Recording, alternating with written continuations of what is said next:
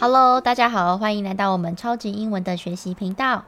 我是你的英文收纳师 Cherry，让我们一起用理解学英文吧。今天要来跟大家分享的主题就是大人们在重新学习英文的时候常有的一些错误心态。其实呢，下定决心要重建英文之前，要有一个正确且健康的心态是非常重要的。因为有了正确的学习心态，往后在学习的路途当中，才能有更坚定的心。遇到挫折跟困难，也比较不容易放弃。很多同学啊，一开始学英文的动力，都是因为受到某些刺激，比如说在工作上被主管要求要加强英文能力，或者是之前出国旅游的时候，看到外国的帅哥只能当哑巴。或者是同才之间的英文能力普遍都比自己还好，诸如此类的。所以一开始学习的时候都会很兴致勃勃啊，正所谓的三分钟热度。但又是为什么这个热度只能维持三分钟呢？我列出一些大家在学习过程当中很常会有的迷思，也是因为这些预设心理啊，让自己在学习受到挫折的时候。很容易就很快放弃学习英文了。第一个，急，急什么呢？新官上任三把火，这句话也能活生生的用在比喻刚开始学英文的同学们。一开始接触的时候啊，因为觉得新鲜、好奇，所以想要在短时间之内学会自己不知道的英文。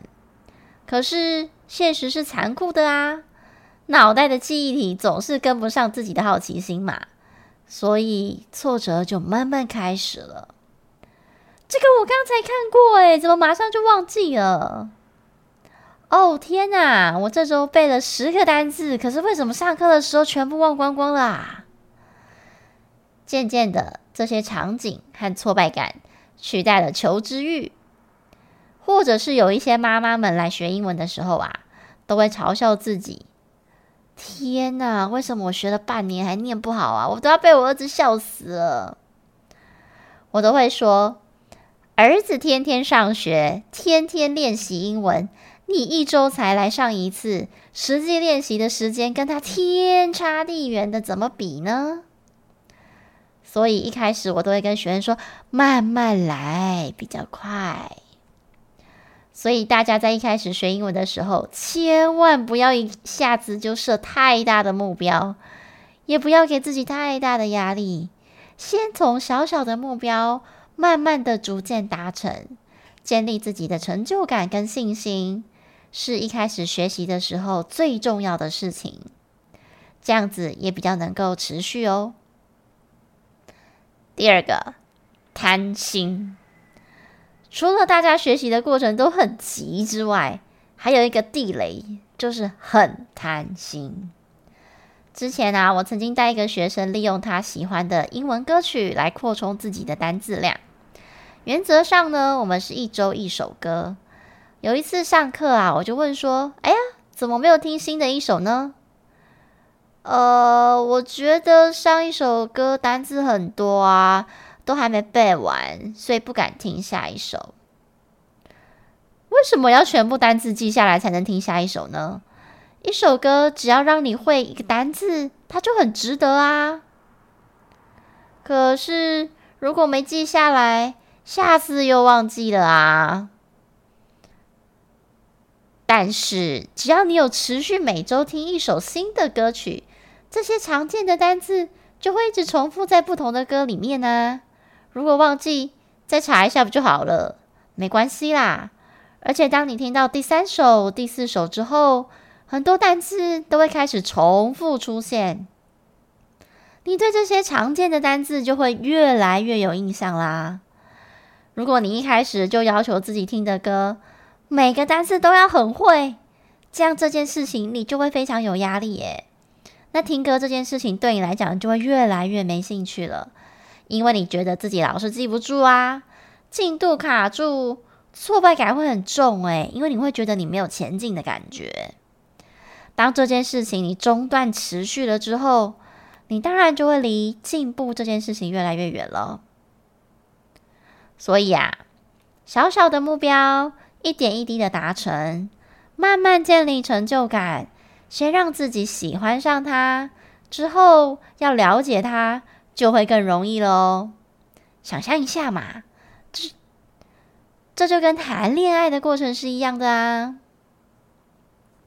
第三，频率的重要性，就像上个案例一样。那个同学因为一开始太贪心了，他想要把听的歌曲每个单字的意思都记牢。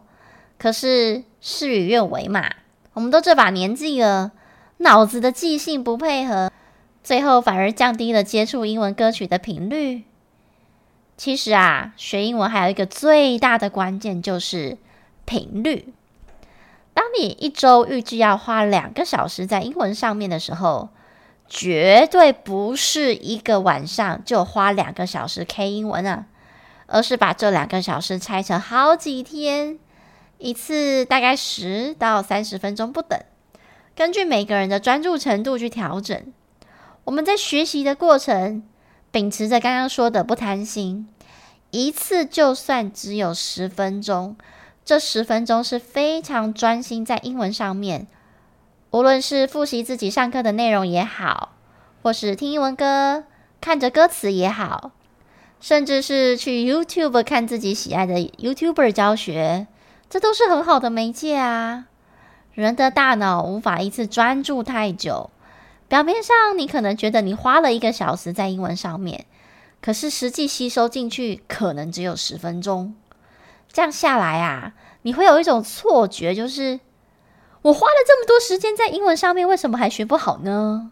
曾经有一个大学毕业没多久的社会新鲜人来上课，他就分享了他自己记单字的方式，默默拿出那个自己制作的单字小本本，然后他就说：“哦，我平常的时候啊，会把老师上课补充的单字写在上面，还有自己在网络上看影片学到的单字也会写进去。”每天搭公车的时候，我就把它翻一下啊，因为每天都会看到，所以很多单字看久就会记住了。